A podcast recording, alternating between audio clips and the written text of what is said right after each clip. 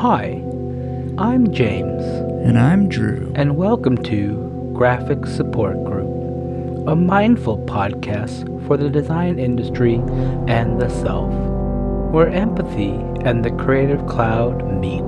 Join us as we delve into the mind and soul of graphic design, from PSDs to PTSD. This is Graphic Support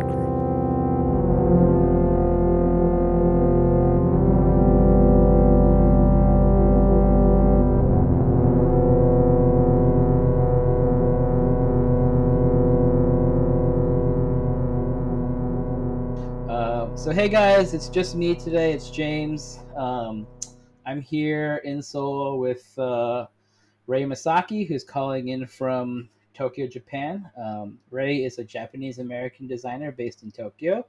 Um, he currently works at Takram, a design consultancy, where he works on a variety of projects from branding to exhibitions. Um, he's a graduate at Parsons and also studied type design at Cooper Union. Um, he recently published, self-published the book "Why Is the Salaryman Man Carrying a Surfboard" through a successful Kickstarter. Um, I wanted to have him on because I've known about him through our mutual friend Ian Lynam for a little while.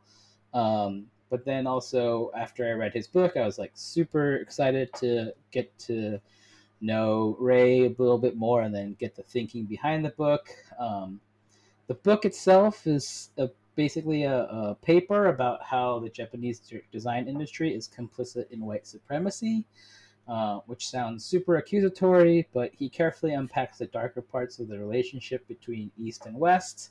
And yeah, so we'll get into it. Um, hey, Ray, so we're really excited to have you on. Yeah, thank you. This Yeah. is cool. Um, what brings you in today? what brings me in? We're, we're, trying this on. Oh, okay. Um, yeah. What brings me in today? I don't know.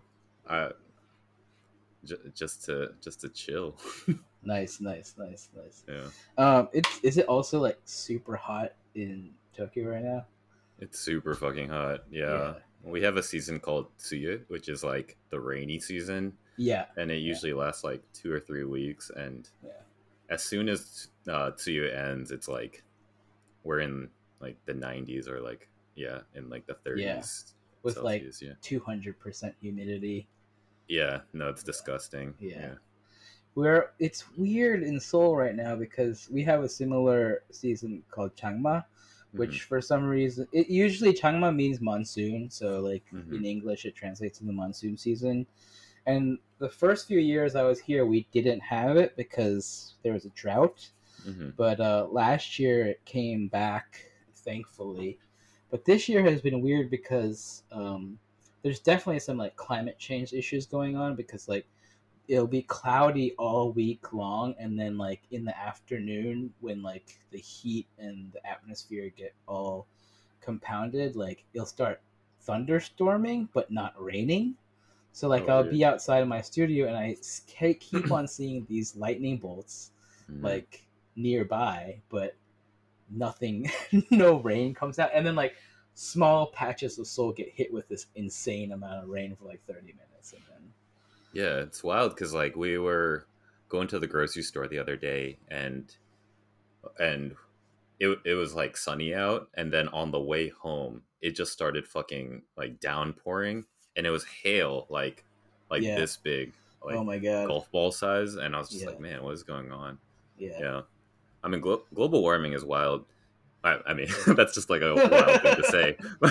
But but yeah. I, at least in japan it's interesting because like everyone's really into like the cherry blossom season here. Oh yeah, for sure, and yeah and every year it it starts blooming a little bit earlier and earlier. So there's like a visual marker Ah. on how how uh global warming is affecting Right, like our right, climate right. here yeah right.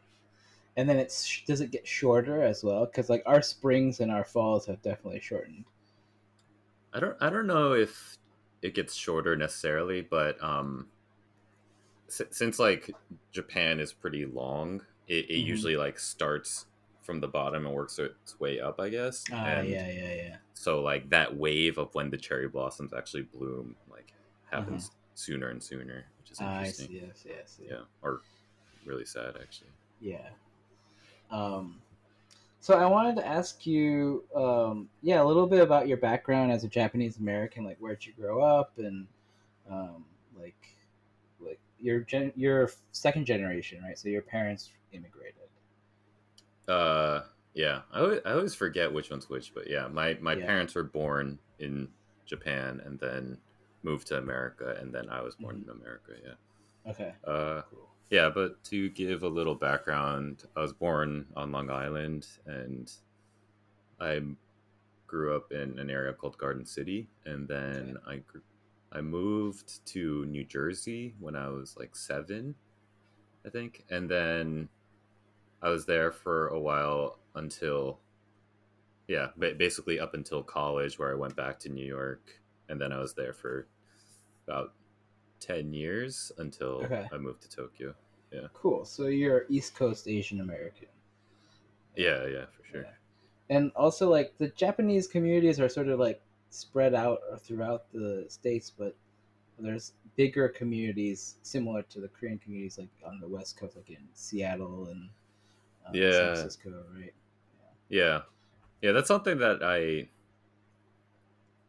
I don't know. I I feel like I have this like weird uh like complex with that where I Mhm. grew up in a pretty predom I wouldn't say predominantly, but there was a good amount of Asian people, but Okay. it was mostly South Asian and then Chinese American and Korean American kids. Yeah, yeah, And there's literally like maybe like in my high school three or four Japanese American. right, right. And then like when you go into the city, like there would be like straight up Japanese people, but not a lot Right. of Japanese American people. So it was Right. just like I think part of the reason I moved here was because I kind of like longed for that community that I saw my Korean and Chinese friends having. So Mm-hmm. right, yeah. right, right. Yeah, that's interesting, actually. Um, yeah, because on the East Coast, like you're right. Like I went to school, there were not that many Japanese uh, like students. Period. Uh, because I think just like going to study in America is not as popular, Mhm. and also um, I think there's more Japanese students in Europe in general. Um, but I'm making bad generalizations. But um, and then there would be like really few Japanese Americans, and then like I would actually throughout the years like encounter more like maybe third gen, three or third or fourth generation Japanese Americans yeah. if they came from the West Coast. So, um, yeah, I think the Japanese American ex- experience with the diaspora is like a lot different than the Korean experience, where Yeah. It's so just, interesting mobbing because everywhere. Yeah. No, because like I, I feel like um I had this uh I don't know. I had this like idealization about the West Coast and also Yeah. about Hawaii to a certain extent because Yeah, I was like, yeah. these are these are my people, you know? And yeah, like when a lot of people meet me, they think that I have like Californian vibes, I guess, just because I'm like I get the same thing. Yeah. I get the same thing. Like I like I well, it's interesting as hell because like that's where my parents immigrated to. Oh, So. I was born in Hawaii, but like I grew up like my my childhood was spent in Colorado, Mm. and then I spent like all my adult life on the East Coast. But like everyone on the East Coast, like, what? You're like from Korea? Like you you went to high school in Korea, or like I could have sworn you're from L.A. And like everyone Yeah, here yeah. is like, you're from L.A., aren't you? I was like, nope, nope. I've never lived in L.A. I like it, but Yeah. No, I, I like those areas too, but I had this like notion of being able to connect with more people like me. And I'm sure Mhm. and that, that's also a generalization. I'm sure there are Mhm. people like me out there, but like uh my wife is actually from Hawaii and I had okay, cool. when when we went over there last time, like I had this like longing to be like, oh, I'm finally gonna be in touch with like my other, you Yeah, know, like yeah, yeah, Japanese other American. Jap- yeah, yeah, because she like pretty much like only grew up with Japanese American people, but right. like when she's like fifth generation, so when you're like Right. fourth and fifth generation where your mm-hmm. grandparents speak English to you, Yeah, it's just like a completely different culture, you know, and yeah, it's almost like its own unique culture where totally. it feels so removed from that kind of yeah like japanese diaspora like Yeah. um, experience almost you yeah, know? yeah. and so it, it, it actually felt kind of like hmm, I don't know what the word is. Like I don't want to say disappointing, but I like I was hoping for this connection that didn't actually like land. You know? Right, right, right. That's really fascinating, actually. And like, I like my like it's really interesting. I'm gonna visit Hawaii for the first time in like almost 15 years. All my cousins and aunts live there, but it'll be interesting seeing the their kids, the third generation, um, and like their their in- interactions with their uh, their, their their their parents and stuff. Um, but yeah, Hawaii itself is also a really interesting place because, as you're saying, there's like fourth, fifth generation, sixth generation Asian Americans, and then like the whole like unique culture that Hawaii has itself is it's pretty pretty cool out there. Yeah, for sure. Um, but I just want to uh, travel back a little bit. Like uh, you mentioned, like one of your desires for for moving to Japan. Uh, you've been out there now since 2017. hmm Um, yeah, what was what were some of those early motivations? Um. Well, it's in- it's pretty interesting because I'm like more integrated now, I would say. But yeah, so my family is originally from Tokyo, so I grew up traveling to Tokyo quite a bit, and my, my grandparents' house is actually where my mom lives now. So uh, yeah, my my grandpa passed away, and then she inherited the house, so now Okay. she actually lives like pretty close, and my dad Oh, nice. um, also lives like like down the street from me, so I'm, Yeah. I'm actually like really close in that area. And Okay, so they moved back. Yeah, so my parents split when I was pretty young, and then my dad Mhm. moved back to Tokyo, and then after my stepfather, my uh, yeah, married to my mom, Mhm. he retired. They they decided to come back to Japan, which was like a couple Okay. years ago. Nice. So yeah, so now like we're all in Japan, which is kind of interesting as well because we all like grew up or not grew up, but like I grew up in America, and so like my mom spent like thirty years in America, you know. Right, right. Um, yeah, but part of my motivation for coming here was yeah, I would visit throughout my childhood, and I just really love Japanese culture. Um, Mhm. and and maybe this sounds cliche to say now, but like I was super into anime and manga, you know, okay. and yeah. and there's this place. I, I don't know how much time you spent in like uh, the New York like tri-state area, but. There's this place called Mitsuwa or Yeah, yeah, Yeah. I've been there. and I like kind of spent an important part of my childhood there. And Was that like your mall? yeah, it was like my yeah. it, it was definitely my my like connection to Japanese culture, and we Mhm. would always like eat in, in the food court, and then Mhm. like go to the Kinokuniya and like buy manga and stuff like that. Right. And I think I just had this like fantasy of. I think like at least when I was, maybe in like high school and definitely college, I was like like straight up like otaku style into manga and Oh, and, like and into anime like yeah. like people people really would hate me for this but I- Yeah. i remember when i was in the dorm i was like torrenting too much anime and actually like fucked up the internet one time That's insane. yeah but That takes a lot of effort. yeah but that was like the level i was on like I, I would just watch every single anime that was released by like my favorite studios like every season Yeah. and Yeah. so i think that like Oh, since and i then didn't you could speak Japanese, so you you don't have to wait for the subs. yeah yeah yeah exactly but I, I think like I that I think I was super into anime because I didn't have a lot of that like Japanese community around me. So it was Mhm, like my way mhm. to like kind of still stay connected to it, I think. Yeah. And then after college and I was like working in New York and stuff like that, I, my Japanese was getting worse and worse to the point where and I, I like honestly didn't have anyone to talk to, you know? So yeah. yeah. I just like, and even with my mom, it was a very like, um, I don't know, like Asian American experience, I think. But like, Mhm, my mom would speak to me in Japanese, and I would respond in English a lot of the times. yeah. So my comprehension was pretty good, but I couldn't Mhm.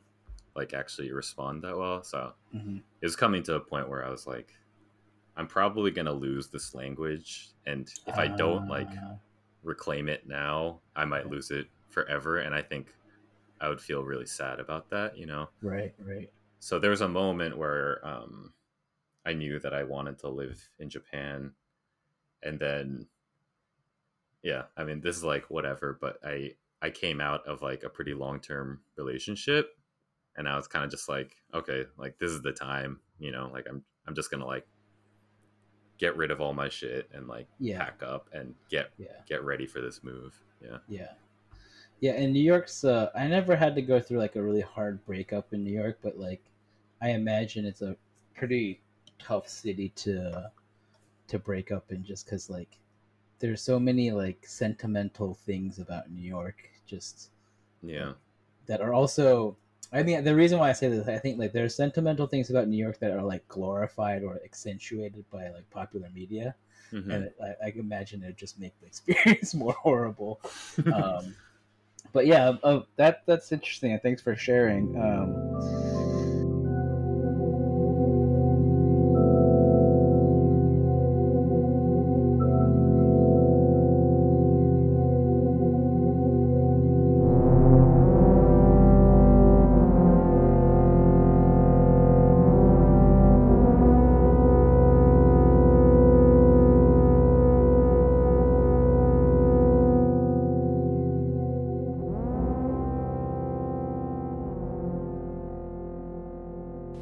Need support now? We love hearing from the design community. Call us at 202 507 9158. Please share your story with us after the tone. We'll do our best to respond on our podcast. Please leave a name or alias, design role, and location. Thank you for your call.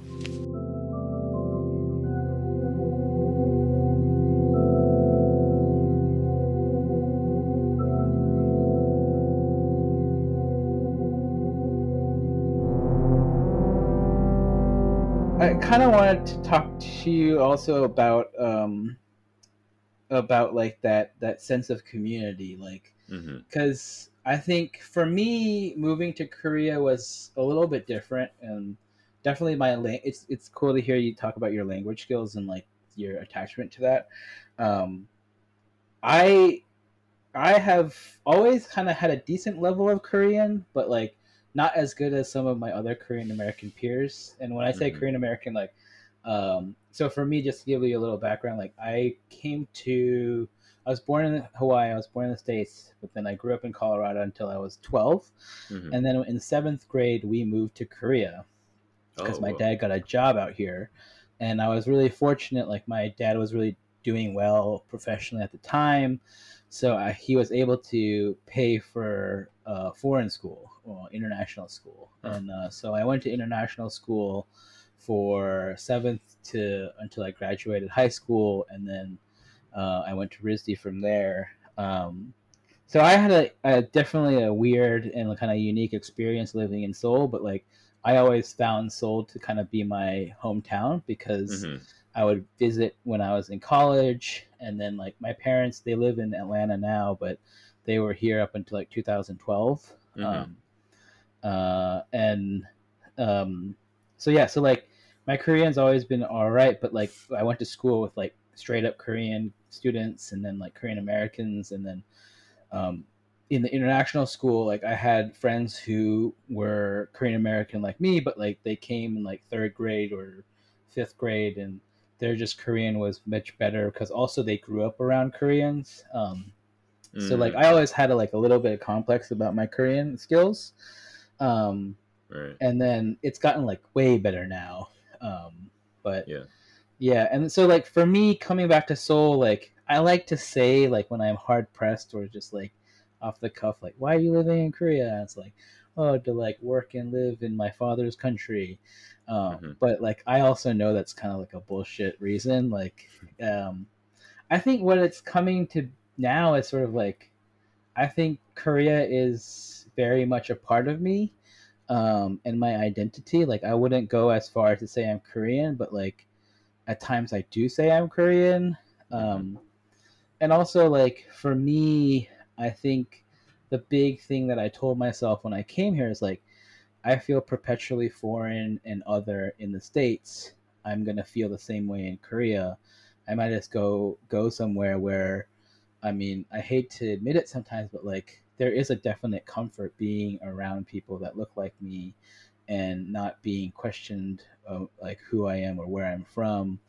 Um, but I mean, the fact that I have a hard time admitting that too is is my own issue. But um, but also like I think it was just No, as you were saying. really relate to that. Yeah, as you were saying, like you you were starting to lose something, um, but also in terms of learning too. Like I learn a way more, not just about myself, but like just practical things like how to deal with taxes in Korea and like Mhm. how to like i have to send out like uh, invoices through the tax system if I get paid and just like Mhm. just like how to be an adult in in a foreign country um, and those kinds of things as well so i thought like after i gradu- graduated from grad school i was like where am i going to learn more um, so that that's kind of like my end but like i think what i'm curious too is like you had your deeply personal reason but also like kind of what were the per- professional motivations as well Yeah.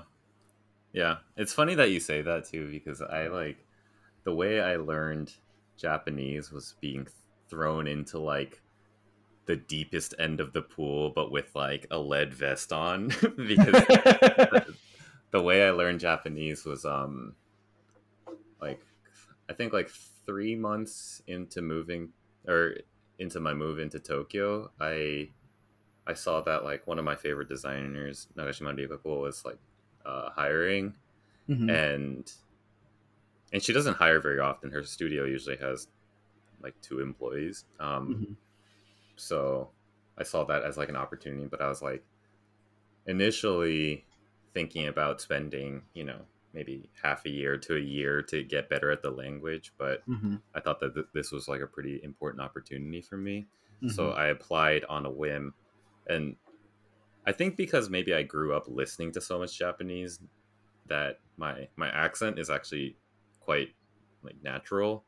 oh really that's um but like the problem with that too is that since I have a Japanese face and I have a Japanese accent, a lot of people take me take that at like literally face value, you know, right, and right. and they're like, "Oh, this guy could speak Japanese or whatever," you know. But and my then they just start speaking yeah, and then it's just like I, I trip on, up on like one word and it like really blocks me. Mhm. Um, but yeah, she she gave me a chance and I joined her studio, and like I didn't know any of the words, you know, Mhm. like I mean it's hard to know all the words in English for your Mhm. profession, but I didn't know a single word of how to describe anything in Japanese. right So I had to learn how to write business emails, and it's like a, I, I- and I'm not, I'm not trying to like toot my own horn or anything, but like I think it's a difficult job even for a Japanese designer. oh and so- totally yeah So I was trying to learn a new language, learn a new culture, learn the language around my profession, learn like like business level keigo, like there's like the respect levels within the language, right. And I was trying to do that all like at once, yeah. And I that is the deep end. That is yeah. pretty deep no. I, I like nearly died. It was Yeah. really intense. But i think because of that time in the studio i i think i you know like the hyperbolic chamber in dragon ball? Yeah I, I feel like i condensed like three years worth of learning into like a year and a half you know so it was like a very intense but powerful uh It- it's yeah. a small studio right so you're not having someone like like directly above you or like someone near your level who's like hey this is how you do this Yeah. You know, do that, yeah right? it's it's really intense because um we're basically treated like freelancers where um she is like the i guess you would say like the creative director or the art director but we carry our own projects and we deal with our clients and we deal with the printers and we do the and we like do the project management all Yeah. by ourselves. So Yeah. like and then like at the end of every day she'll like check our work and stuff like that but Mhm. it really is on us to do everything. So it was just like amazing. Yeah. Yeah. I don't i don't know how i did it but so she really took a chance on you Yeah, I don't know if she's gonna take a chance again because I, it was tough. Yeah. but it worked out. I don't know. I mean, maybe it didn't work out. I don't know. It, it's like, But- yeah. So also, um, were you when you first moved? Were you like getting any formal training in Japan, or like were you going to like an institute or in Japanese? Like, okay, so like, Yeah. that's similar to me. Like I've aside from like Korean school when I was in elementary school, like at church and stuff. Like other than that, I don't think I I really had I studied Korean like um, academically. But yeah. It's I it's think, like, like- yeah. oh sorry. Um, Oh no, no, go ahead, go ahead. it's like it's funny because since I learned Japanese in such a specific environment, hmm my my vocabulary around like printing is very Oh wow, advanced. yeah. but like yeah. sometimes someone will say like a very like elementary word like um Scandinavia or something. Mhm, and mhm. I I like won't know what they're saying, you know. So Mhm. it's like I, I have this weird leaning or bias towards my language skills. Right, right, right, right, right. And I also like that practice base. Like for me, um, one of the th- I think like my speech got way better really quickly because I always complain about this, but one of the the hardest things for me to adjust to professionally when I came to Korea was how much how many phone calls I would get and have to Mm. make because like email is sort of like a reporting type of thing Yeah. and then also i mean we'll talk about this later but like the sense of shame and like in professionalism keeps people from being too open and like um too too vocal on email um Mhm. so it's like call the person figure out what's going on clarify and then uh, you follow up with the email Mm, or emails are purely like like information based. So like if I'm dealing with a printer, like I'll discuss everything with him on the phone and like even the date and then all I'll send him are like the measurements and the paper color yeah. or the paper It's- choice. Yeah. It's Yeah, funny because yeah, like yeah. I would I would get so nervous for phone calls because Yeah. like uh, I would I need to, when I have meetings with people I need to preface the fact that like yes I am Japanese but my Japanese isn't perfect you know Right, right, right. and with a phone call you don't have that kind of like filter in between yeah. so I I mean and my Japanese is, is fortunately very good now but like at the beginning of working there I would literally write out scripts of what I would say to right, to right, like the printer or client or whatever right. but the thing was it was like a tree diagram where I, w- I would kind of anticipate what their responses would Ah, be but, but if it took like a detour to the left yeah. uh, it would like fuck me up so bad yeah, yeah, yeah, yeah. that sometimes I would just be like, uh, uh, ちょっと待ってください and I would like give it to like like Nagashima-san or something. Right, right, right, right. So yeah. Yeah. That's pretty. That's pretty smart. Like a like a kind of like a telemarketer ski script. Yeah. Like yeah.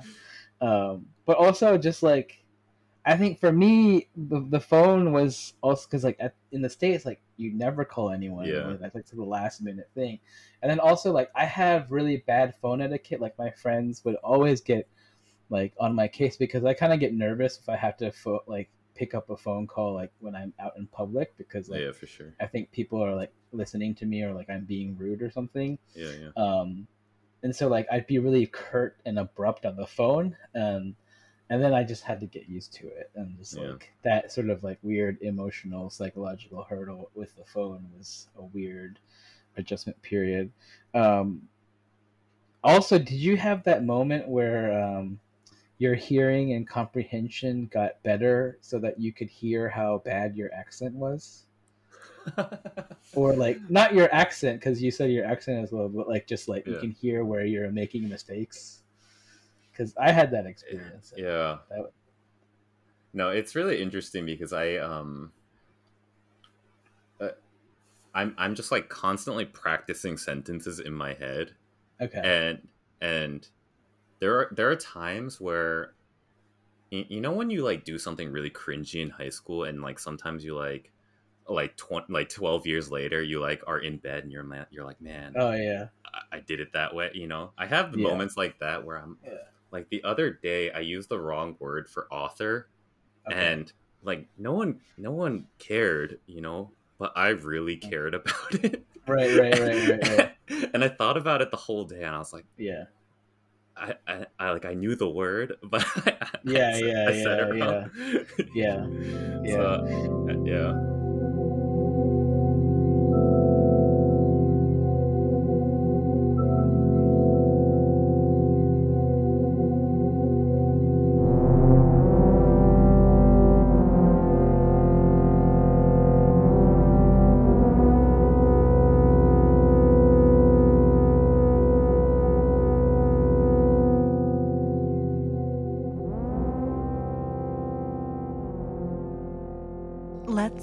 trust.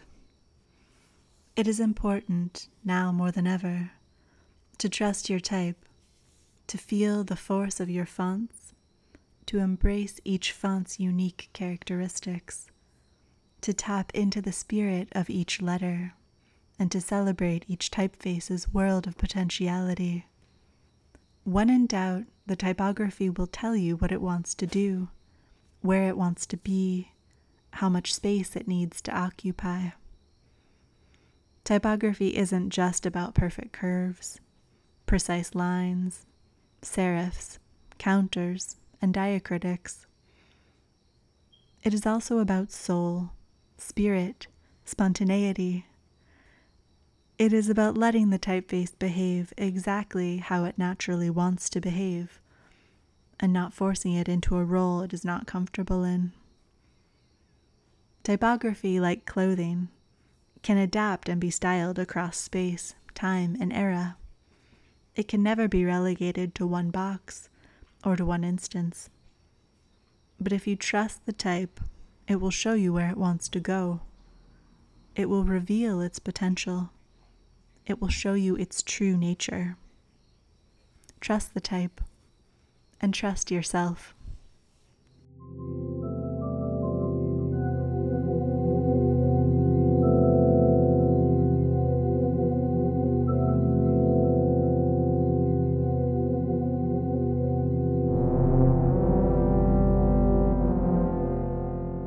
Feel like I I've definitely become more Korean in many ways, probably bad ways. um, in terms of like, I don't think it's impatience, but like definitely there's a different pace in Korea that like, just like things happening right. Like I think I'm like a little bit weirdly more adaptable because mm-hmm. things change so quickly here. Um, and then I'm like far more understanding about hierarchy. Like I still, mm. I think deep down, think it's really inefficient in a lot of cases, but like, um, I find myself like wanting to be respected in certain certain certain contexts, and then, um, and then also learn, knowing how to be respectful in different ways. Mm-hmm. Um, I think a lot of things that kind of come up is like, I think actually what's been interesting is like I've learned the importance of language in Korea Mm. Um, so like for example, like there's I'm sure this is similar in Japan, but there's in Japanese, but there's like a lot of different titles for people. Like right. your name actually kind of disappears in the in, in in terms of like the institute or the corporation yeah. or the company in there. Your your like surname and your title is sort of what a lot of people go by. Um, so, like in the more progressive organizations, like for example, Aung San Suu's PaTI School, uh, mm-hmm. which is a Patriot Institute of Typography, like they all go by nicknames to mm-hmm. create a flat hierarchy. Mm-hmm. Um, so even Ahn Sang-soo, you would normally call him like An Gyosunim, like Professor mm-hmm. An, but he goes by Nalge, which is like feather, uh, mm-hmm. or, or wing, wing. Um, and then maybe sometimes will be like Nailge's Hansengnim, like Nailge Sisen, which is like Nailge teacher. But mm-hmm. even those are like pretty, um, pretty like they're not common honorifics. Um, yeah. So th- that's like a really extreme example. But like, um, like you can kind of tell the difference between company cultures by whether they go by nim, which is a little bit more formal but also mm-hmm. respectful, or she. Um, and so there's these things that like I think people are aware of how powerful language is, so they try to introduce these new conventions to try and either take down the hierarchy or establish the hierarchy in different ways. Like, um, Yeah. that's the other thing that I noticed. The longer I spend in Korea, the less I look at things as right or wrong. hmm Um, I just look at it as different, or I understand it or don't understand it. Oh yeah, no, I'm I'm the exact same way. Yeah, I I, re- I remember when I first moved here, I, I made like a pretty concerted effort to try to hang out with with like Japanese people because I, I wanted to like you know like I, I think it's kind of easy to fall into just like hanging out in like the expat community and stuff like that. But yeah i was really like surprised to hear like one of the first questions you get asked is like how old you are just so Mhm. that like within the group dynamic you you know like where everyone stands you Right, know? right, right, right, right. and because like in new york like i mean maybe it'd be different if it was like a like a 15 year age gap or something like that Right. but it's pretty flat overall and Right. like if i want to like buy my homie a beer or something it's like no big deal you know but Right, if right, i if i like try to buy my friend a, a drink who's like two years older than me he's like no i like honestly can't accept that. Yeah. you know? No way. yeah.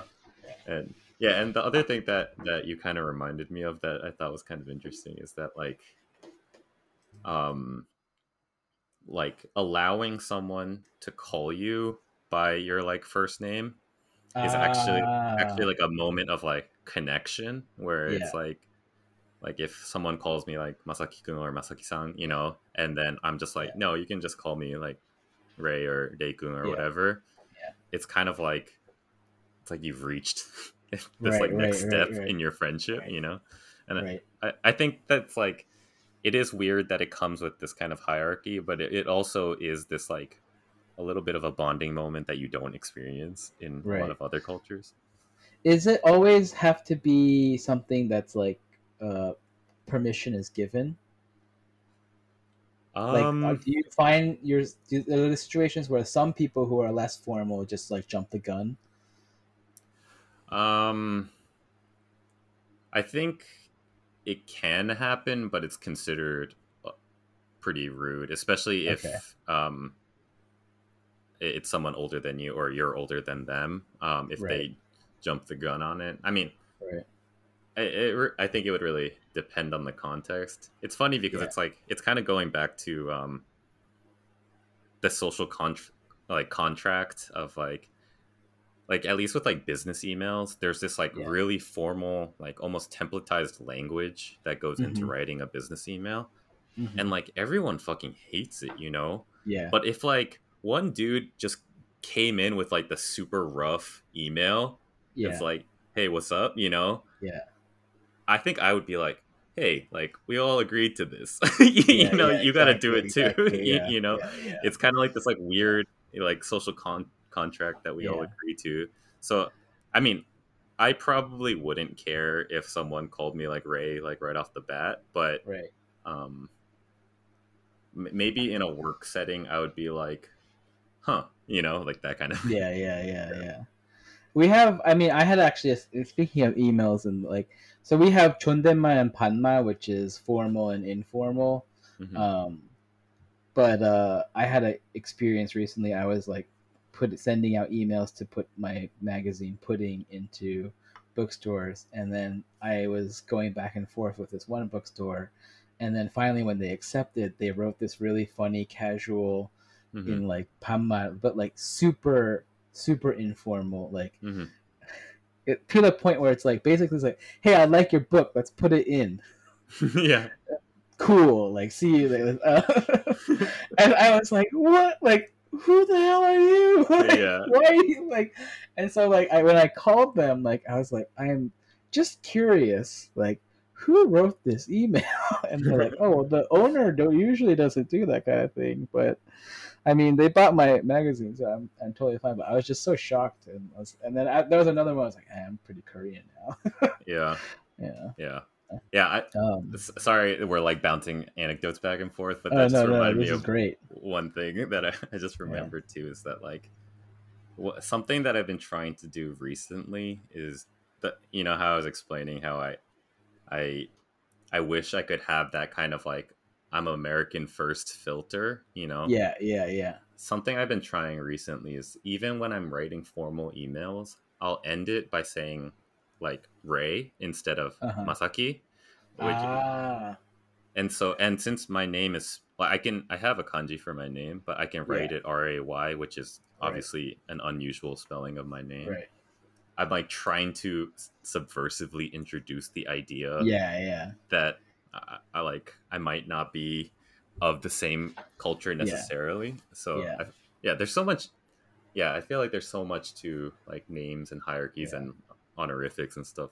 just kind of going back a little bit on moving to Japan, um, one of the reasons that I also moved to Korea was like as a designer, as a Korean American Mhm. designer, personally, I felt really grateful, and also it was kind of a point of pride that like as a Korean American, I grew up in Korea and like know both cultures Mhm. even though my Korean wasn't like perfect. Um, but as a Korean American designer, like unless I'm working on like a Samsung account, and even if I'm working on a Samsung account, like I just didn't see my background or my experience internationally really being helpful or Mhm. even in a way like able to use it. Mhm. Um, so, so like I was wondering if you had a similar experience. Um, yeah yeah it's actually something that uh, i've been like thinking about a lot recently is there's a strange privilege of being japanese american mhm. because um, japanese culture is often like fetishized and exoticized right Mhm. and and i don't want to play like the arbiter or like the cop of like what is allowed in japanese design or whatever but you know Mhm. like you you see like kind of corny kids on instagram using kanji or using anime Yeah, as like yeah, as motifs you know and and i think about that stuff and like obviously there is like an appropriative quality to that stuff but then there's like a privilege to me being japanese american because like i i guess i can use those motifs but do i understand it on a level deeper than those people? And before i moved to japan i don't think i could necessarily say i i could i mean obviously i have a japanese american background so i did grow up with japanese parents and stuff like that so i do have that but there was a part of me that felt like i was like this sounds stupid but i was like cosplaying as a japanese designer. Yeah, yeah, yeah, do, yeah. do you know what i mean? And so um and i talked about this recently with my friend sam but like we're like we're really nerdy and into nerdy shit. Like everything Uh-huh. we talk about is on like a very deep and intense level. And and but because i'm a japanese guy i'm Mhm. allowed to kind of like live out live out my weeb fantasies you know? Like i'm i'm like into like figurines. I'm into like Yeah. bape. I'm into watches Yeah. like seikos and stuff yeah, like that. yeah, but my friend Sam, he's like a white guy, like married to a Japanese woman, and um, not that he's not allowed to enjoy those things, but I think Yeah. he receives a different judgment yeah, be- because he's a white man living in Japan, and white people tend to exoticize Japanese culture. So there's Right. like this different lens that's cast on him, even though we're doing the same exact thing, Hmm. you know. And yeah. I, I'm, I mean, I, I, I don't, I don't really know like what my Well, conclusion. to I think is, but, actually, yeah. what the what's interesting is actually like the it's like the one of the first times I've hear heard you play it back in a way that's like um advantageous. Like normally, a lot of people like that ability to live out your weeb fantasies like it's normally presented or understood as like he's Asian, he's a weeb Mhm. and it's like expectation. Uh, whereas like the white guy like who likes anime, it's like outside of the expectation for them. So it's like you're being the fetishistic or you're Mhm. being exoticizing a culture that's not yours. And so it's a step out of the norm, but like it's coming from you as a Japanese American, you're coming from the perspective of how that gives you I wouldn't go so far as it gives you agency, right? Mhm. But it it is something that, you know, um, that you can move freely in. I Yeah. guess. Yeah, yeah. Yeah, Uh, but definitely the coding is different for sure for your friend Sam. yeah. Um,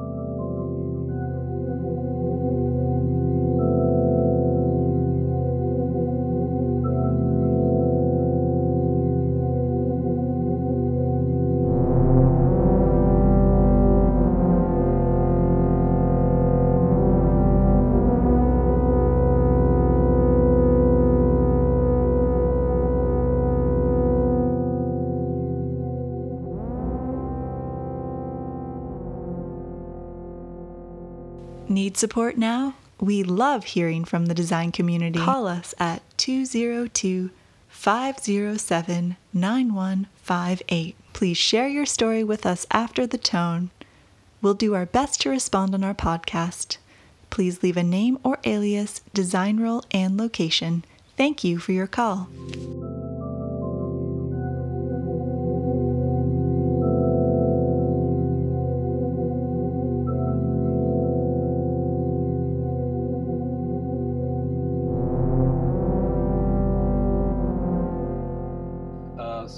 Back with Ray. Um, Ray, you just uh, self-published this book. Uh, Why is a salaryman carrying a surfboard? Um, and I don't want to. Well, I well, first of all, like it's an amazing piece of writing, uh, amazing piece of research, very very well organized. Um, you're covering a lot of really big topics, but I thought that you did have a, a certain level of academic rigor without making it boring um, and I did like really touch upon a lot of things that I've been thinking about. Not specifically maybe towards BLM, I think, which sounded like that was the impetus for the writing, um, but just also being a Korean American and seeing those overlaps between Eastern and Western culture, the power dynamics, the hierarchies, the appropriations, hmm um, so I have a few questions uh, about the book um, without having to like really spoil it or anything, um, because everyone should check it out and read it. Um, is it still available for purchase outside of Kickstarter? Yeah, it's uh on my website, bathboys.tokyo. Nice, bathboys.tokyo, everybody. Plug in it. yeah. yeah. um, so the first question I had actually, like, you go into the historical context for your assertion that Japanese design is complicit in white supremacy, um, and the historical context talks a lot about what happened after uh, World War II. Um, so I was just kind of curious, like through your parents or through your upbringing or through your own kind of um, exposure like what is your relationship to post-war japan? Like through maybe your grandparents or your family or just like the the things that you've kind of been exposed to Hmm, that's a good question. Yeah, I think the war is interesting because at least in Japan, I feel like it affects and touches everything, but it's on this like kind of invisible layer. So it's hard to say like this is a thing that I experienced, but I mean, at least like with my grandparents, um, they've always lived in this uh, uh, neighborhood of Tokyo called Toritsu Daigaku, and my my grandma was like a pretty like legitimate hoarder, I would say. Mhm, Um, and I think a lot of like war. I don't know. Is, is it weird to say families? Like like that's a pr- probably a pretty shared experience. Uh, Yeah. uh, in families that go- have gone through wars, but um, like so when my mom inherited the house, Mhm. she basically gutted it and then Mhm. like um remodeled it and so in that process she had to throw away like all the trash and Mhm. and it was like crazy like um i shouldn't say crazy it, it- but it was like really immense amount of stuff it was like Yeah. you, you know like those trays you bring out your like dinner in you know Yeah. like like in japan you like put the because since it's like usually multiple dishes you put it on a tray and then you bring it to the table right like she had like 20 of those you know and it's like how many people are you inviting over to this house? You know, you're, you're yeah, not- yeah, yeah. but it, it it was just part of this war mentality is of like you don't know when you're gonna lose food or lose your things so you just hold on to things as if you're going to lose them Mhm. and i just remember that being like really memorable to me because yeah like when when i would go over to my mom's house as she was cleaning she would just be like do you want like 14 sets of chopsticks you know? It's like i guess. Yeah. you know? Yeah. My my grandpa was this my grandfather was the same way um when he passed away my dad had to clear out the house like i mean i remember going to his house and there'd be always be like stacks and stacks of newspapers around like to the point it would be like a major fire hazard. Yeah. And then we went into the basement i was like man if someone threw a cigarette down here like the whole house would have burnt down. Because he had like kept every single newspaper since like the like 80s or 70s or something. And i mean i knew like he used to do this thing and i thought it was more of his old age but i feel like his obsession. He would read every single article in the newspaper but like he would underline everything so that he could read it better. Hmm um, but also to read it like very like precisely. Hmm Um, but yeah, that's interesting because I I had it is definitely a war mentality, like kind of like holding on to pers- pers- per- um, possessions. Um, I'm kind of also kind of interesting. One of the reasons why I ask you about this question, um, because I think it does kind of relate to how you're how you're looking at how Japan's development history plays into um, how how easily sort of malleable hmm that that that acceptance of Western culture is. I think that you outline in your book yeah um, and you you you like it's it's actually something that's taken me a while to understand that like um because you know essentially there should be a lot of bitterness towards the the united states but there was this point where there was uh through propaganda as you explain in your book um, and also the way the American military presence sort of like manipulated the Japanese public um, into really like idolizing and like uh, and that like having this great sense of enamor hmm and fascination for American culture. yeah. Um, so that's what I was kind of curious about, like what kind of may have been passed down generationally through your family um, towards the war and stuff. Yeah, I, d- I do want to be clear about that stuff though, because I think that is absolutely a reality of part of the history. But there are also so many people who weren't like Mm-hmm. happy about the military presence and stuff like Yeah. that. So I, I don't Yeah. I don't want to generalize every, everyone, but yeah, Yeah. I think that played a huge role in yeah how yeah like Western influence kind of came into the country.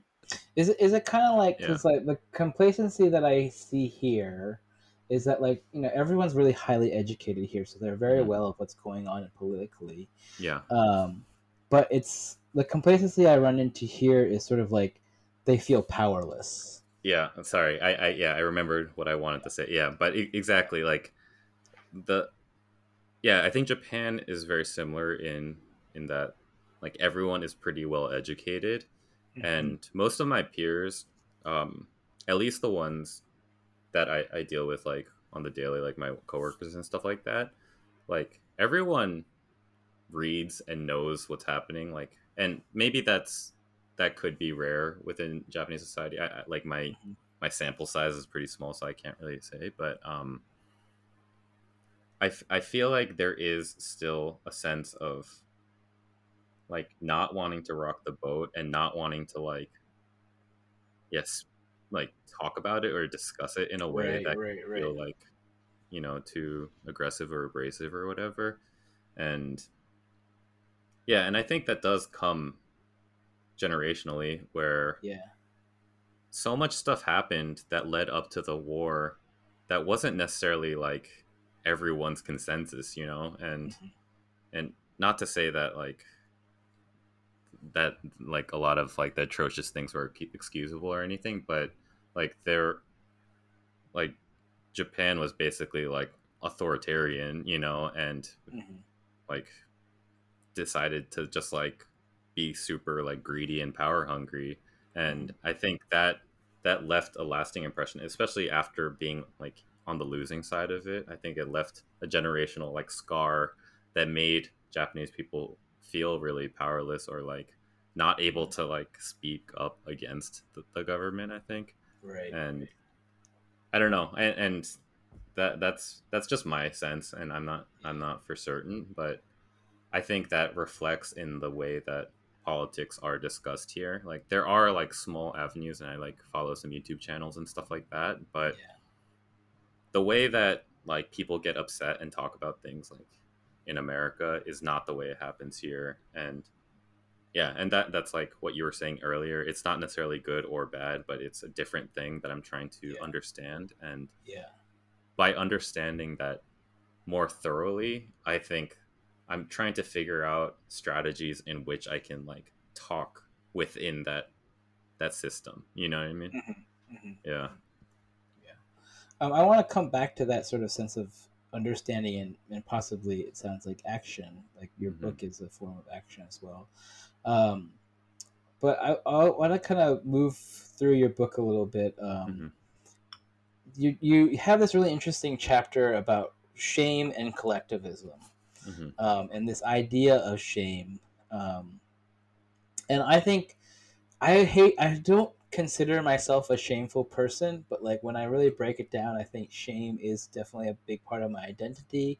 Mhm. Considering how much of my attention and time is spent on the opinions of others and being people pleasing, Mhm. um, and so I'm just curious how like shame plays into because like I'm definitely not to the extreme where it's like if I fail, like I feel like I'm embarrassing my parents. Like I won't go so Yeah. far as to use a stereotype like I bring dishonor to my family, but but like I don't really like there actually was a the thing is like I think there are these things that like sit in my subconscious like um without getting in too much into it like I had a I had a nervous breakdown a couple years ago um and a big part of that nervous breakdown was I felt I felt that if me coming to Korea and if I didn't do things certain do things a certain way and didn't achieve a certain am- amount of, of, of of success or like didn't do certain things a certain way that I would let everyone or- who helped me get here down Mm. and there was a particular person that like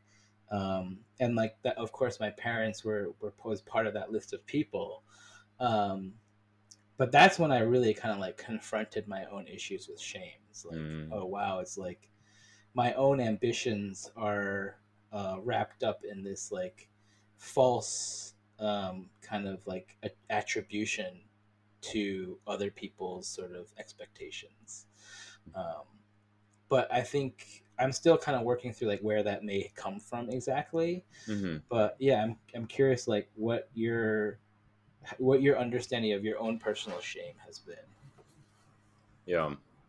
It's really interesting because I think my version of shame is like a a particular cocktail of and maybe it's similar to you because you spent time in the states as well, but like um my, there is like the Japanese sense of shame, but I feel like my my shame is like passed through this like diaspora version of it where Mhm.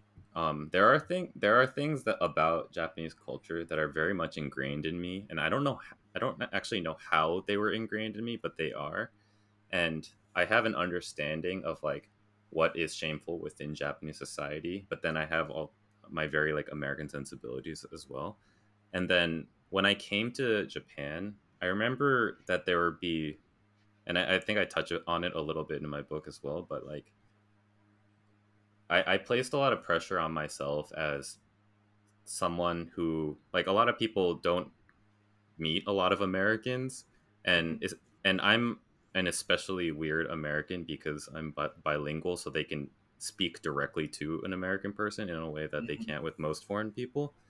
And so I placed a lot of pressure on myself of like how am I best representing an American person?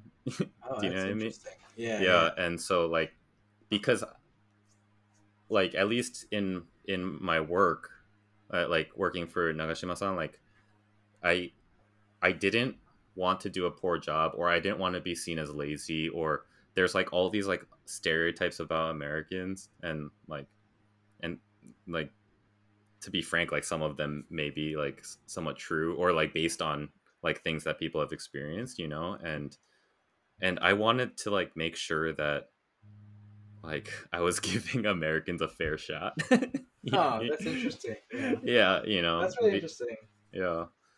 I don't know. There's like th- these very like cliche stereotypes about like um, American people like are dirty or they litter or like mm-hmm. and or they, they're not like thorough like teinei mm-hmm. is like a really Japanese concept here but like just mm-hmm. being like very polite and thorough you know and in in our in my studio we would always clean in the morning like we would clean the entire mm-hmm. studio and yeah. which is like a very japanese thing you know and i just remember my coworker yanokun he would like i remember one time i like went downstairs and he was at the sink and this is like you, you know like 9:45 in the morning and he was just like scrubbing this like tiny teaspoon and i was like this like Japanese motherfucker, you know. and, I, and I was just like, and and I would not like sweep well enough and stuff like that, yeah, or yeah, like, yeah. and I just remember being like, this doesn't necessarily affect the output of my work, but this affects like how I'm seen as a Japanese American person within like this very Japanese context. Hmm. And mm-hmm. I, I, I remember thinking like I want to do this really well. Right, right, right. I gotta yeah. do better. Yeah, yeah. I mean, I think for me, it wasn't so much representing America, but like trying not to be the imperialist or the mm. colonizer, mm. especially because I teach. Yeah. Um, and I, I have to catch myself all the time with that. Um, my brother always teases me. He's like, um, but um, I mean, it's totally, it's totally the totally. He's totally right. Like, yeah, like, yeah. That that's the other thing that I'm extremely cognizant of is that and and we've touched on this a little bit as well but like just because we do it a certain way in america doesn't make it better or right even if even if like the japanese way feels like emotionally wrong you know?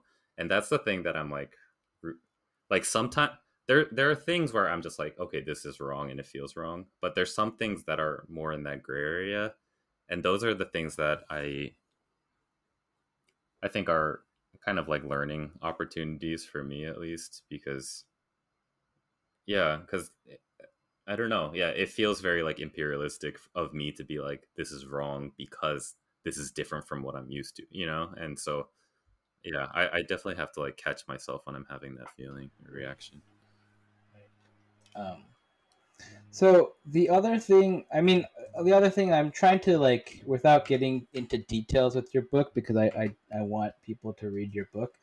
Um, so I'm trying to pick some things that like maybe tie to your personal experience. But um, you you in that in that chapter about shame and collectivism, you explain that competition in in Japanese culture is a little is very different from how yeah. we view competition in the West, where in competition in the West, it's about individual performance and getting ahead and being the best.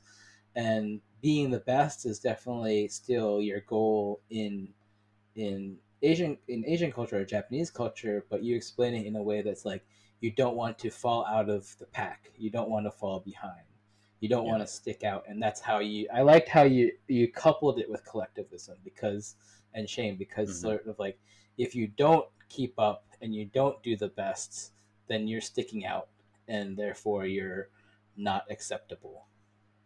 Um, yeah. So I was curious, like, because I can, like, my parents were actually pretty hands off because, um, so they were pretty mm-hmm. like not super like strict about and have like super high expectations. But one thing that really stuck with me and I think affected me in a negative way was like my mom would always compare me to other kids and that was mm. her way of like kind of pushing this sense of competition or like saying that i'm not like living up to the standard that you know that mm-hmm. that was implied um, but i'm curious if, if that was part of your experience as well um, or how did competition play into your your upbringing Hmm. That's interesting. I don't think I've ever been asked that before. Yeah, like my my mom was also very hands off with me, and mm-hmm. I feel very fortunate for that because I don't think I would be doing what I'm doing without that kind of like approach, you know. Mm-hmm. And and I'm I'm just naturally not a competitive person like at all. Um, yeah, yeah, yeah. So I, I don't know. Oh, I I've never cared if I like won or lost at a game or anything. yeah. You know. So well, yeah. So I don't know.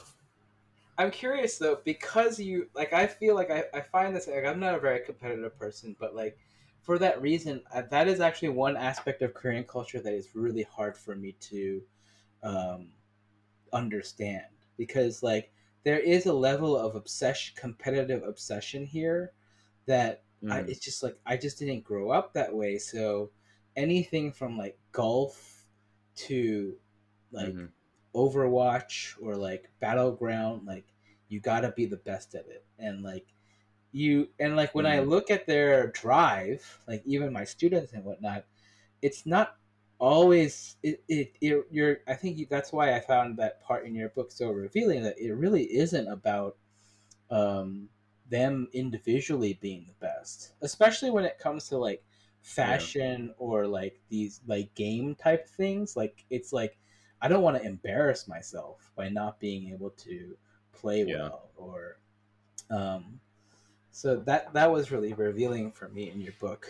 Um, I wanted to also kind of like uh, expand a little bit about what you're, you're you mentioned in your book about sort of the application of uh, Japanese work ethic and perfectionism to Western styles and mm-hmm. manufacturing. Mm-hmm. Like you bring up the the denim manufacturers mm-hmm. and cultures in in um, mm-hmm. Japan. Um, but I'm also curious. Like you said, you're a big nerd and you're really nerdy about things. Um, where do you like? Do you like? I'm not trying to tie it to your Japanese identity at all, but like, where do you think that kind of drive to know like what i was interested also in your book the way you uh, exam you explain the whole japanese ivy style is that mm-hmm. they came together in this club to really um, not like follow or adopt.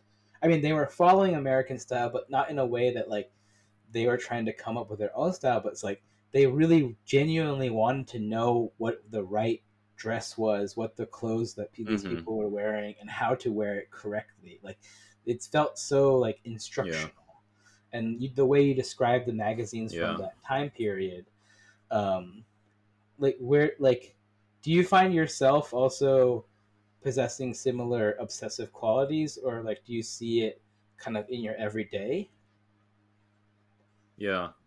Yeah no absolutely. Yeah and a lot of that that research was from uh, uh, w. David Marx's book or is it david yeah. w. Mark? But uh, yeah but um i think it's w. David. I, I yeah w. David Marx. Um but yeah i I, the thing I think about a lot here is that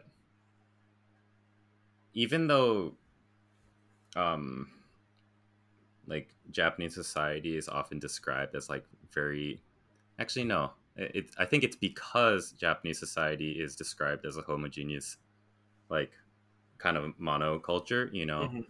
that the way to stand out, it is by like yeah maybe maybe it has a little bit to do with that competition you were talking about but mm-hmm. it's like um i think because things we're, we're all very similar um mm-hmm.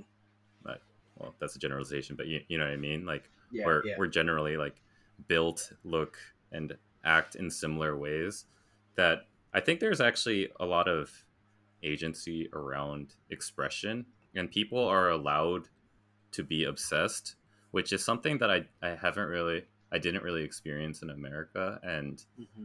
I I actually do like that a lot because like I mean it, it, it works both ways like and I talk about it in my book as well but like you can look at fashion in in Harajuku or whatever, and there were people there would be people who look like like cookie cutters of each other, you know. Right. But you're also allowed to take it to like a very extreme level of Mhm. like your own like personal expression or style, and no Mhm, one really mhm. like bats an eye because like there there's just this like like otak otaku like obsessive culture in general towards like anything, you know, and so I think it's just accepted that like you're you're allowed to find your own expression or obsessions and like live them out in a way Hmm. Yeah. that yeah it feels less judgmental and the, the That's other really thing i want to say actually. Yeah. Yeah.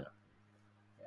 Go oh ahead. sorry yeah and the, the other thing i want to say about that too is that um the acceptance of different types of obsessions is is pretty um like open and varied too and i think part of that is because like a lot of us are raised on the same media and like there's Mhm. a bunch of like there's just like weird stuff you know like whether it's manga or advertisements or like the the types of like you know like fashion and imagery you just see everywhere. And i think like that shared like knowledge of aesthetics and stuff like that like allows people to just explore things in in like what like wider and weirder ways that um yeah i think is pretty interesting that's actually something that I really envy about Japanese culture is that like I think even when I, when I think about Japanese design actually I think the thing that I always think about actually in a lot of envy is that like Japan is building off a long tradition of design arts and crafts. And there is always that history whereas Korea that history has it's there but it just hasn't been preserved very well. It's been destroyed. It's been it just hasn't had the room to breathe or germinate. And so I think that's a, like someone sh- someone probably has done a careful study about this, but just the traces of that kind of having to start over again, I think really attributes to how things get absorbed and remixed and and and reappropriated in K-pop culture or Hallyu culture in that it's like all screaming at this certain level. Um, but that's like a whole nother discussion. But like just because of that that kind of like room to be weird, as you say, right? Like um, is something that is really uh, I, I kind of envy about Japanese culture. And it's interesting to hear you say that like even the most obsessive kind of like cosplay or like the rockabilly guys um, like they're not looked upon negatively. Whereas like i think here there are growing pockets of people who are like lolita style or like even um you know like maybe more aggressive hip hop style. Um they're definitely still kind of look like as outcasts. Mhm. um, and that like that for most people that kind of extreme level of self-expression is is is not really um, entertained positively here. I think in Yeah. Korea. I think the the other thing too is just like the wealth of the nation, you know, Yeah. and um and I think since Japan is one of like the largest economies, you know, um a, a lot of the things that are grown here can actually like evolve and stay here. Like I, Mhm. I, I've been writing this essay about like um, garake, like the the feature phones and stuff like that. Mm-hmm, mm-hmm. But since the audience and the money is big enough to exist within a single society or culture, mm-hmm. like th- there isn't a need to cater to a global audience sometimes. And ah, and I think like whereas Yeah. Korea, like I think about K-pop immediately, but Yeah. it's it's designed to be exported. You know, it, I mean, it, Right, it right, obviously is formulated and concentrates in Korea, but it's designed to be exported in a way that a lot of Japanese media and like art and design isn't. And I think that's very unique because Japan will make like weird shit that only Jap- Japanese people like, but it right. it still works on a fundamental level because there's like enough of an economy to support it. Right, Um, right, right.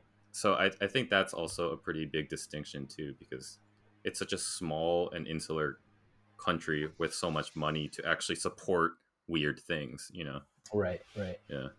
That's interesting. Yeah, because like you're right, K-pop was designed to be exported. Um, uh, from what I know, I found out recently is like actually Jurassic Park was the pivotal moment when the Korean government realized that they could ha- they realized the impact of soft power. Um, so after they watch after people watch Jurassic Park, they're like, wait, we need to manufacture culture. Oh And wow. that was actually yeah it's That's interesting. i got i i like but the the korean government then started to fund um movie directors and dramas and the tv and also like there is still state sponsored Mhm. broadcasts that's like the three major broadcasters are oh the two there are two major broadcasters that are government sponsored so Hmm. um, but yeah so um kind of wrapping up, I wanted to just ask you sort of like, and you sort of talk about it a little bit in your book, but um, yeah, like, what is your vision for the Japanese design industry moving forward, or maybe not so grand, but like, what are some of the steps that you're taking now that you've written this book, and that, and maybe you can also go into what are the the things that compelled you to write it, but like, what do you like hope for, I guess, in the in the days coming forward in, in regards to Japanese um, kind of sensitivity to race and even gender and identity. hmm Um, Yeah. Yeah. I mean, yeah, part of the reason I wrote the book is just because I want to be able to talk about it, you know, Mhm. and and I think the response has been incredibly positive so far. Um, the comment that's that I've been to hear. yeah, the comment that I've been receiving a lot that like really makes it all feel worth it is like I get a lot of Japanese people saying like these are things that they've thought about but they didn't have like the vocabulary to say or to talk Okay. about. Yeah. And I feel like I'm like lending them like the words to speak about it, you know? Yeah. And I I just want to be able to do more things like that. Um.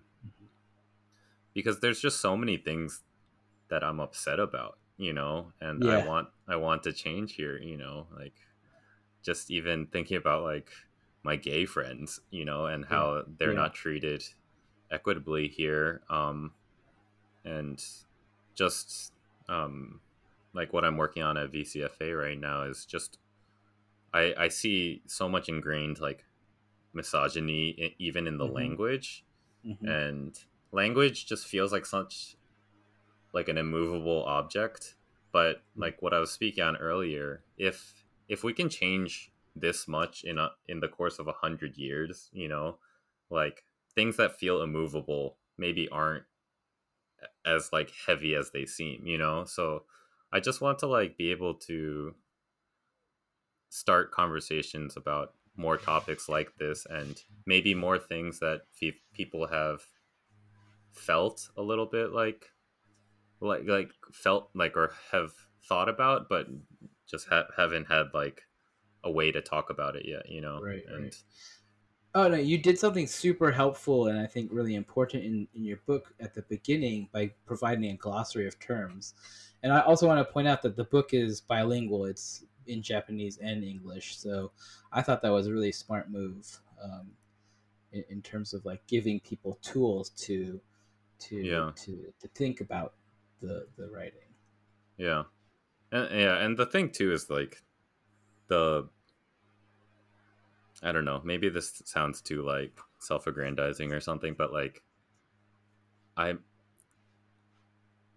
I, I think a lot of people are afraid to talk about these things because they're afraid of like the reaction or um you know, like I I talk about people who are praised as heroes in Japan, you know, and it's uncomfortable and you don't want to do it, but like since I'm in a very privileged position where like I'm in a country that isn't necessarily like I mean, it is my home, but it's also like my second home, you know. Right. I, I feel like I'm able to take more risks that maybe Mhm. a person who was born and raised here can't.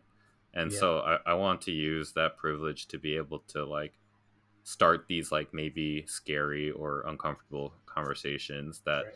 yeah um, can hopefully spark some conver- like yeah like dialogue that they weren't able to before right yeah Um, I thought it was also really cool that one of the uh, the ori- origins of, of the book or the the need to talk or desire to talk about it was how at your company Takram you used like one of those paper bag lunch sessions um, hmm to talk about BLM um, and how you use that what is supposed to be like a professional educational environment and introduce those topics into because they they are professional you know it Mhm. is professional learning um, yeah especially when you're dealing with the things that you're dealing with at that agency in terms of like photo shoots and models and stuff like that and branding yeah yeah i mean part of the reason i wrote the book too was because of how much i disliked that session um, because I wanted it to be like, hey, I don't know the answers, and like the book Mhm. in itself is not supposed to be like the answers to anything. It's just supposed to be, right you know, like a conversation starter, I think.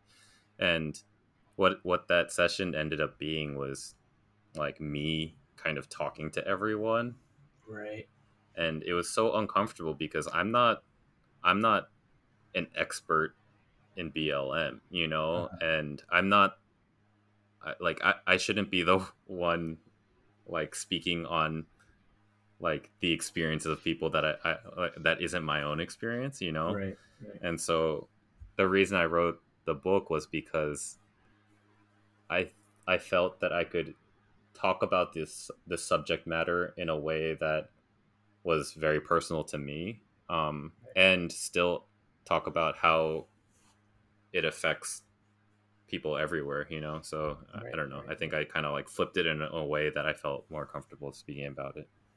Right.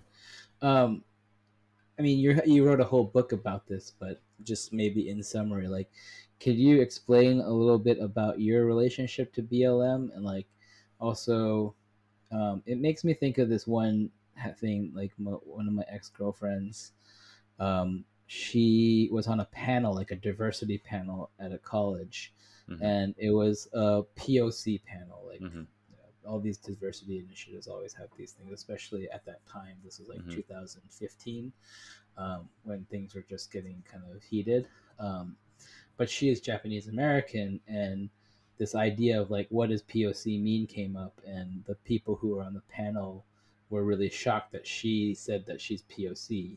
Mhm. Um, and because the other panelists were like Lat- uh, Latino and black and um, and and they were just like, "Wait, you're POC?" Like, yeah, I'm yellow. Like, I, that's a color too. um, but I mean, I have my own like issues with the the POC Mhm. uh, label, like, I'm, yeah, and then the splintering into BIPOC and whatnot. Yeah. Um, so I'm, it's not really a question of labels, but more a question of like, yeah, like how do you how do we as Asian Americans sort of align with that? I think I would like to hear your opinion on. Yeah, I, I mean, I, I I certainly don't assign any labels to myself Yeah. either, but Yeah. I think, um, yeah, and I'm not like necessarily personally involved in like BLM movements or anything like that, Right, right, right. but um, yeah, I mean, I think I was just expressing frustration in my book because it i mean it's like a human rights matter you know and just the fact that these sorts of things are treated as like a foreign problem as opposed to something that is talking about human life in general was really upsetting to me. And then um this is probably like not great for me to say but we attended like the black lives matter march in shibuya um and it it didn't maybe maybe the visual of it would start some conversations of it, but the initiative itself felt like it lacked a bit of nuance, you know, like it was using a lot of like the language and chants that were being used you, you know, like in America. And like you can't really say like fuck the police in Japan because it's it's just like a it's like completely different culture and context, you know. So, um, sorry, I think you're muted if you're saying something. Um, uh, that uh, that sounds weirdly uncomfortable.